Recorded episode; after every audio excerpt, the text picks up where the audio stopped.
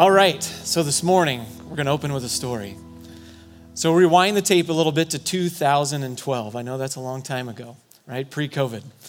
So back in 2012, my son Andrew was saving up, right? He was doing odd jobs. He sold some stuff on eBay, working toward getting the Nintendo 3DS XL portable gaming system, right? He had over $150 saved at that point in time. He could see that gaming system in his hands. On October 28th, though, something changed. See, that year, many of you may remember this, they were talking about Haiti in Sunday school, and they had a thing called Quest for Quarters, right, where one quarter could get a meal for a kid in need, right, because most of the kids didn't even get a meal a day.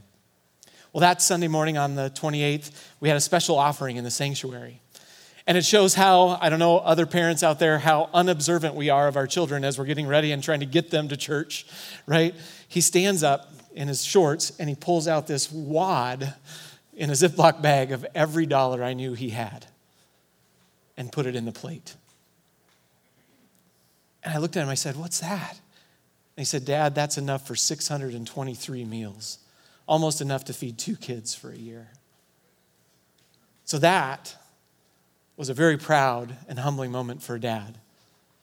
To see your son do that for people he'll probably never, ever meet.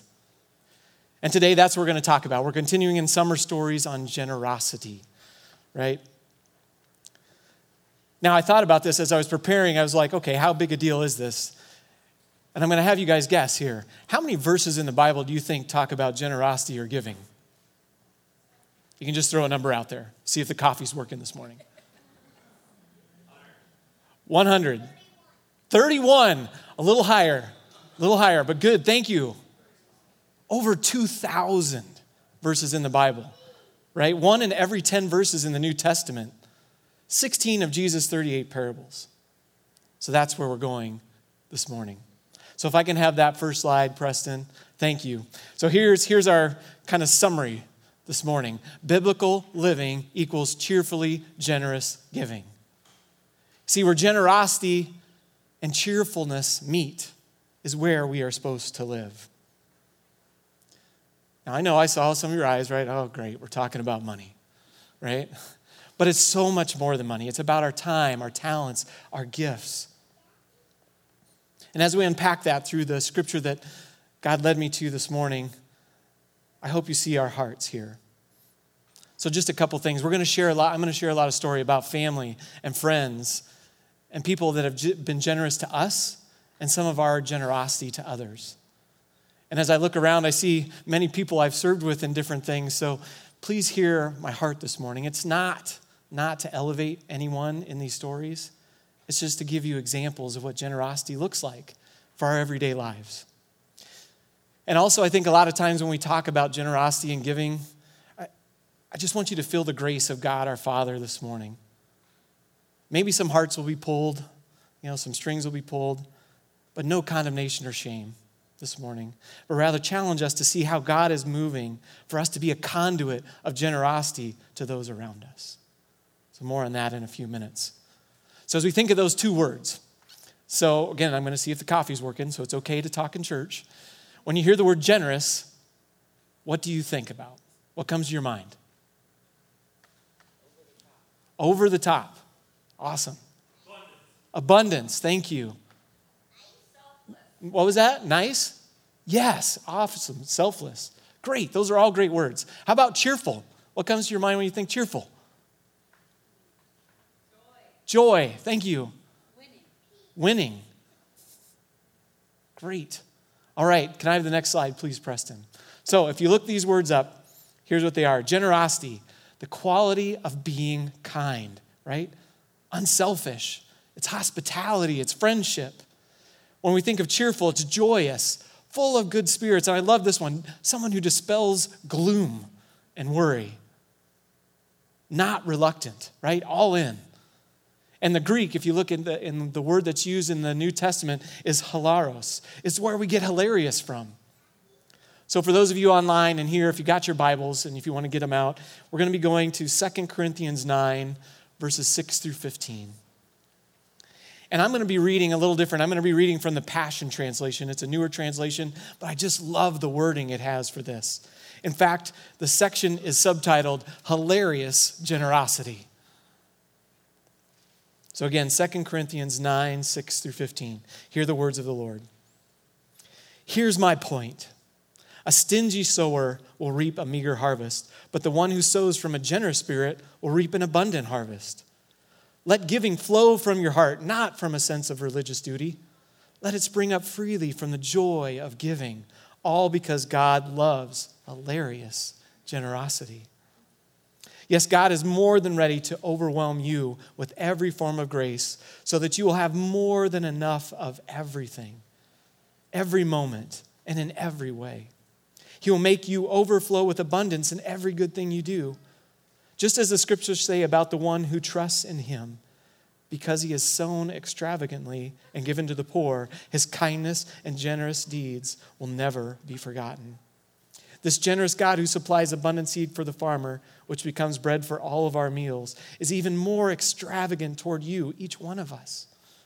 First, he supplies every need plus more. Then he multiplies the seeds as you sow it, so that the harvest of your generosity will grow. You will be abundantly enriched in every way as you give generously on every occasion. For when we take your gifts to those in need, it causes many to give thanks to God. The priestly ministry you are providing through your offering not only supplies what is lacking for God's people, it inspires an outpouring of praises and thanksgiving to God himself. For as your extremely generous offering meets the approval of those in Jerusalem, it will cause them to give glory to God, all because of your loyal support and allegiance to the gospel of Christ, as well as your generous-hearted partnership with them toward those in need. Because of this extravagant grace, which God has lavished on you, you will affectionately remember you in their prayers. Praise God for his astonishing gifts, which are far too great for words. These are the words of God. Thanks be to God. So some key points. So I'm gonna start here again. I loved what Allie did last week, right? That was a great piece with Josh. I really like that. And I like the aside, right? Kind of the TV commercial timeout, right? To give a little bit of the background. So I'm gonna use a story on our family to start the background. So when Allie, our daughter, was about 5, we took a trip to the Mall of America, their first time, right? American Girl doll store, there was mini golf, there's rides, so everybody's excited. There's a Lego store, it might have been for me, but there's all this stuff. So we go into the parking ramp and we go in, and we see a few things, but we had an extra special surprise. We'd made reservations at the Rainforest Cafe, which was down a flight of stairs, or as we come to realize, an escalator. So we took Allie over to the escalator, and we quickly realized she had inherited her mom and dad's fear of heights. So she thought she could do it when we got there, and there was just no way she was getting on that shoelace eater. So we said, we'll go to an elevator. She goes, okay, that'll be great. We'll go to the elevator. We find the elevators. They're glass elevators. There was no way she was getting on the elevator. And I would challenge any of you that go to the Mall of America to find a flight of stairs. There are none. So we went back to what we thought would only be the only option we had was the escalator. And there was crying. I tried to pull her down. That wasn't going to work. And eventually we got to a Jesus Peter moment. As the police came and they separated us, the police officer goes down and goes, young lady, do you know this man? And I was really hoping she wouldn't deny me at that point. And she didn't. She goes, no, that's my dad. So we made it past that hurdle.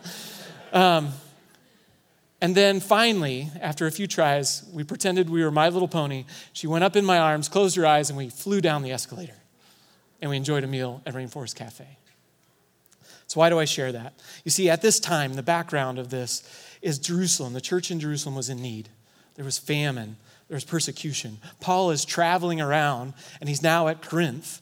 And he's challenging those, giving them a vision of generosity, of how they could be part of God's plan and participate with them in blessing others. But they were reluctant.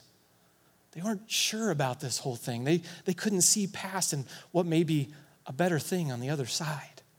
And that's what we're going to unpack this morning. So, verse 6. Here's my point. A stingy sower will reap a meager harvest, but the one who sows from a generous spirit will reap an abundant harvest. So, being a farm kid, right? And I think many of us from Iowa, we get this, right? If I plant a row of corn and Tom plants an acre of corn, who's going to have more corn at the end of the year? Tom, right? Okay, we get this, right? If we sow more, we're going to get more. See, God gives to givers to keep giving, not to store up treasures where moth and rust destroy, as we hear in Matthew. We need to sow those seeds. And as Pastor Kevin has talked about a month ago, if you heard his sermon, you know, one example of that is us as a church body, all of you, and the giving we give here. As he mentioned, we give over 20% of what comes in our offering to other ministries. So we are blessed, and we are passing that along. And I think that's a key piece to this. And so I'm going to stop right here and just ask a question I think we have to all wrestle with. Do you have margin in your life to sow with a generous spirit? Do you have the capacity to bless and be generous? If you don't, can I gracefully push that maybe you need to reevaluate? Perhaps you're spending too much on your kids, on your toys, your hobbies, or on coffee, right? I mean, seriously, some of you are spending like $5 a cup on these coffees. There's another coffee, Scooters came up. I'm like, how much does this town spend on coffee? Maybe it's too much time. Maybe you're on committees. Maybe you're on a whole bunch of boards and things of that nature, and you're not spending the time God wants you to spend with your kids, your spouse, your friends, your neighbors. You see, we need margin in our lives, financially, spiritually, emotionally, and our time, so we can be generous to others so that we can reap what we sow. Verse 7. This is my favorite verse of this passage. Let giving flow from your heart, not from a sense of religious duty. Let it spring up freely from the joy of giving, all because God loves hilarious, cheerful generosity. And in this section, this is the only imperative. This is the only command. Everyone is to give cheerfully, hilariously from our hearts, not out of duty, but how you're being led. And everything else we'll talks about how we can do that. To give freely what you've decided in your hearts, whatever that may be, again, financially or with your time and talents. For our family, that looks different ways, right? When Michelle and I were first married and living in Minneapolis, we didn't think we could tithe, right? When we moved to Pella in 1999, we kind of got convicted. We started tithing after tax. Quickly, we moved to before tax. And at that time, we set a goal, a lifetime giving goal, which is a big goal. And we may not get there, but we have that goal. And I wanted to stress it's not about that. That's what we're feeling led to. But what are you feeling led to? But I guarantee you won't reach any of the goals you don't set. And it's not just about money, it's about time. And I'm seeing a few people in the audience, right?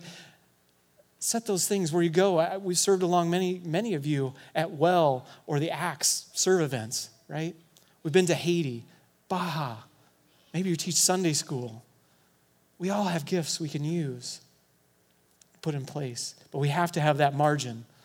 We have to have that margin so we can meet friends maybe going through a job change, a difficult spot in a relationship, whatever it may be, so we can be with them, take that time with them. And I want to challenge those of us that are married, will you make sure you're still taking your spouse on dates, taking time to be with your kids? For those that aren't married, here online later, maybe it's to hang out with your nieces and nephews or your friends or your neighbors, because relationships matter.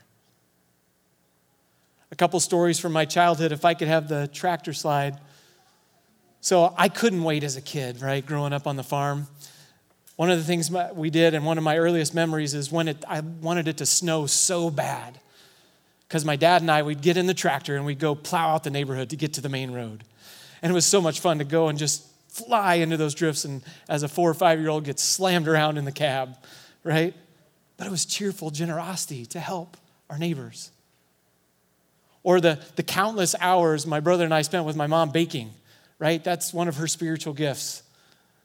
And we'd make all these treats to give to people who had maybe been in the hospital or were sick or just because, right?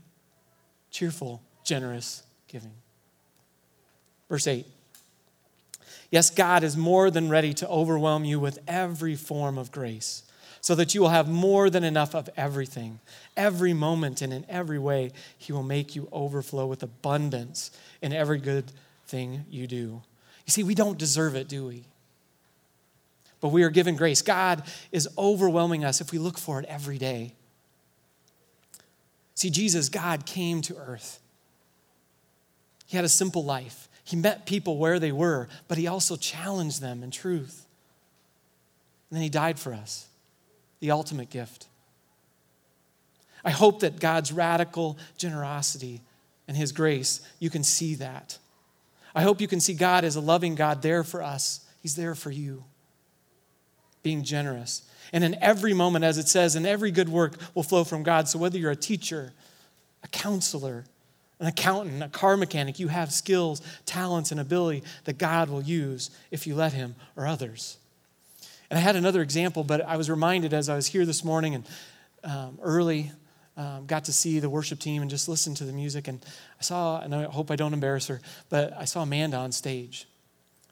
And she was Allie's, my daughter's, dance instructor for many years. And as I've unpacked over the years, several of you know my daughter deals with anxiety and fear and going through some of that. And she wasn't feeling quite good enough. And I'll never forget when she came home one day and she said, no, she goes, Miss Amanda told me, you know, she was trying to do somersaults, right? And she just couldn't do it. And she goes, Miss Amanda just told me I can't do it yet. Words matter. Words matter. Verse 9, just as the scriptures say about the one who trusts in him, because he has sown extravagantly and given to the poor, his kindness and generous deeds will never be forgotten. And if you look at this verse, many times when I've read this in the past, I thought it was about God, but it's really a reference to Psalm 112, which is about a person, right? Someone who gives freely and cheerfully is not reluctant, and they won't be forgotten. Their deeds won't be forgotten. And I'm reminded of two stories in my life. One was a man named Clarence. So I worked at the Hy-Vee Deli in Marshalltown for about 6 years in high school and college. And as many of you know, I like to talk, so I would get to know some of the patrons there, and because there was quarter coffee. They could put a quarter and drink coffee all day. So Clarence was one of the old guys that would come in the mornings. I'd work a lot of mornings, and he'd be there with friends and then sitting by himself. And when I would get off, I'd stop and just talk to him and get to know him a little bit, know about his family and those types of things. Well, just before I was ready to head to college, I got a really nice letter from Clarence and some money for my tuition. And what I found out is he did this to a couple high school kids each year that he saw demonstrated joy and a love for others.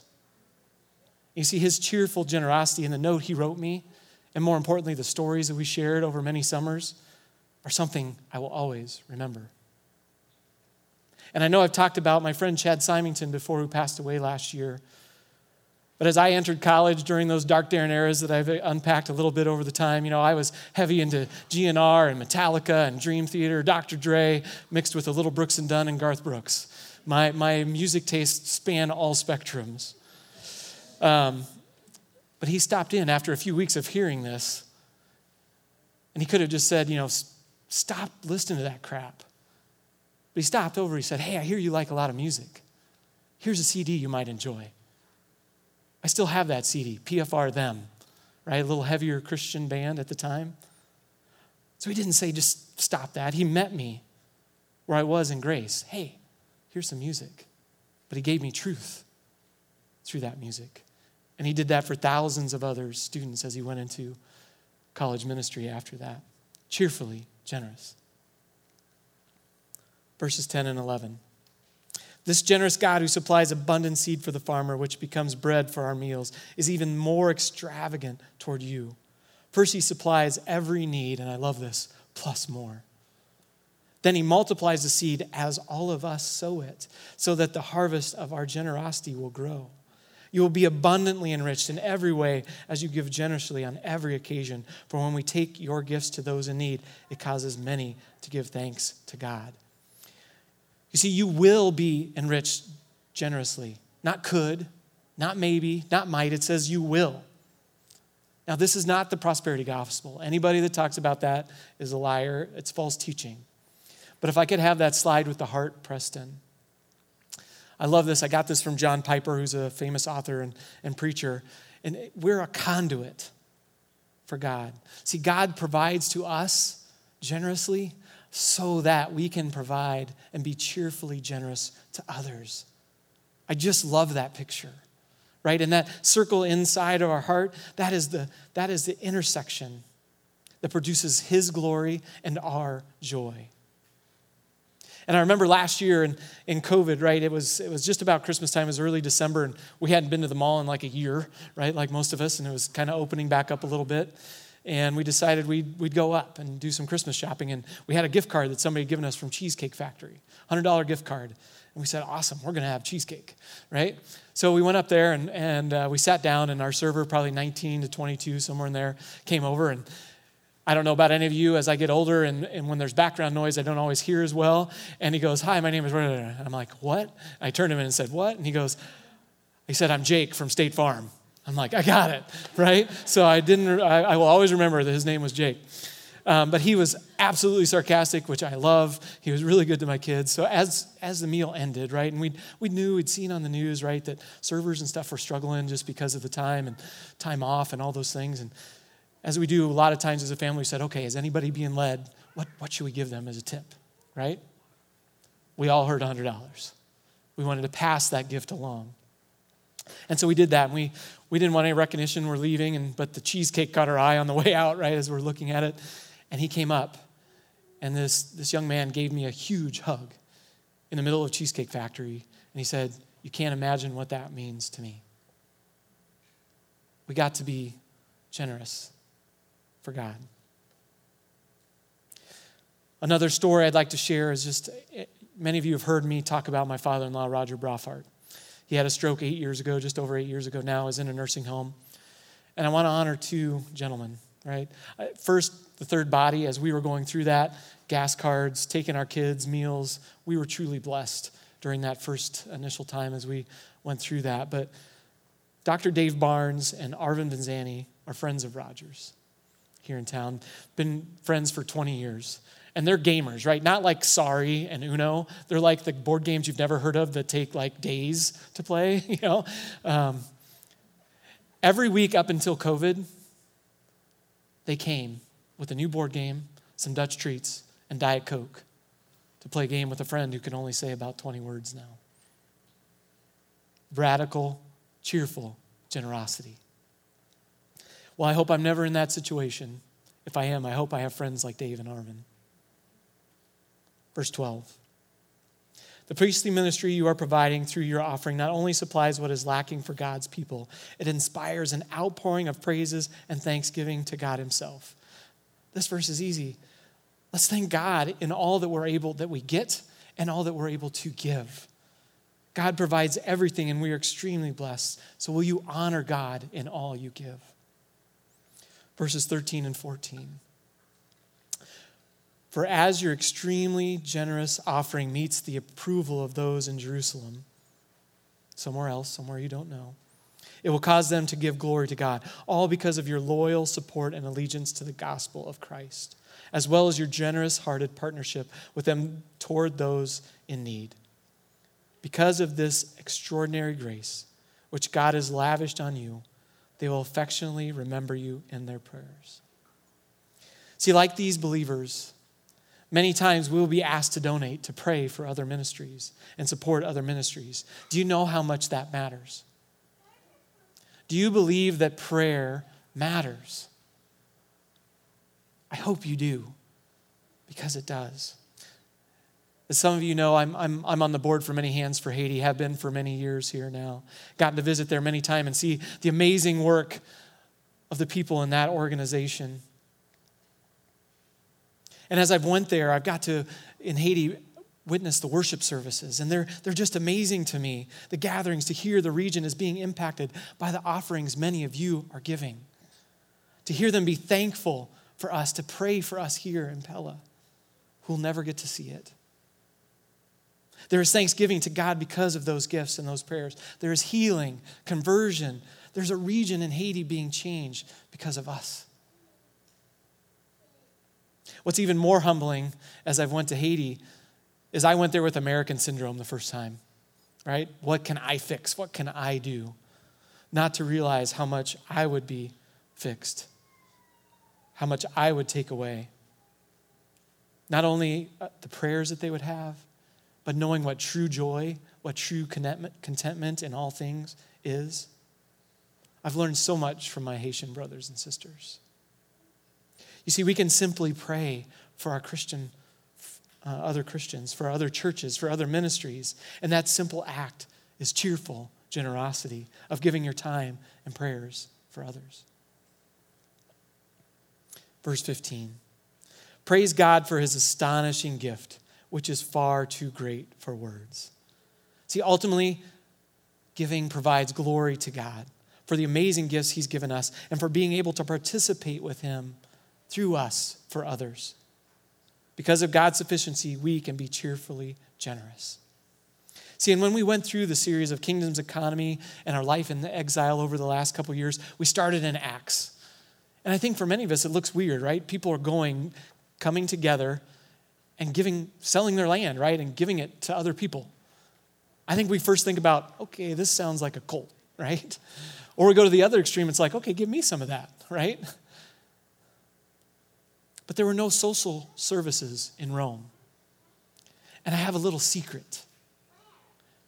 That was never to be government's role. It's ours, the bride, the church, to provide cheerfully, generously to those in need. That's what changed the world then. That's what got Christianity to grow. Perhaps that's where we need to go again to see revival. The church being known what it is for more than what it's against, balancing grace and truth. Jesus wants our hearts so that we can show generosity to those in need. And I have another little secret that's taken me far too long in my life to realize. We control a lot less than we think we do. So as the worship team comes back up here, if I could have, I don't know which slide it is, Preston, with kind of keys to remember. Second to last slide. The slide before that, please. Perfect, thank you. So, some keys to remember this morning. We must move from reluctancy to cheerfully generous giving, as it will bring us joy, more joy than we can possibly imagine. And generosity is more than money. I think a lot of times we get hung up on that. Yes, it's about money, but it's about our time, our talents, our gifts. We have so much to share with others. And God will give to us to give to others. We're that conduit. And we must live in that assurance. I hope you know God's assurance this morning in the amazing grace he has given us, the generosity he has given us through his son. Give thanks to God in all things because biblical living equals cheerfully generous giving. And if I can have that last slide, Preston. So some things maybe to talk about as a family and as you're going through this week at work. Where are you being called to be cheerfully generous in the coming season? Maybe meet with your family, sit down, maybe set some goals. What would those look like for you and your family? And will you take a step in your family, your neighborhood, your workplace? Maybe at school, as school starts starting up, weeks to be generous with your time, your talents, and your finances. I hope you will. Because let's make our community, our region, our neighborhoods, and our families be able to know that biblical living equals cheerfully generous giving. Amen.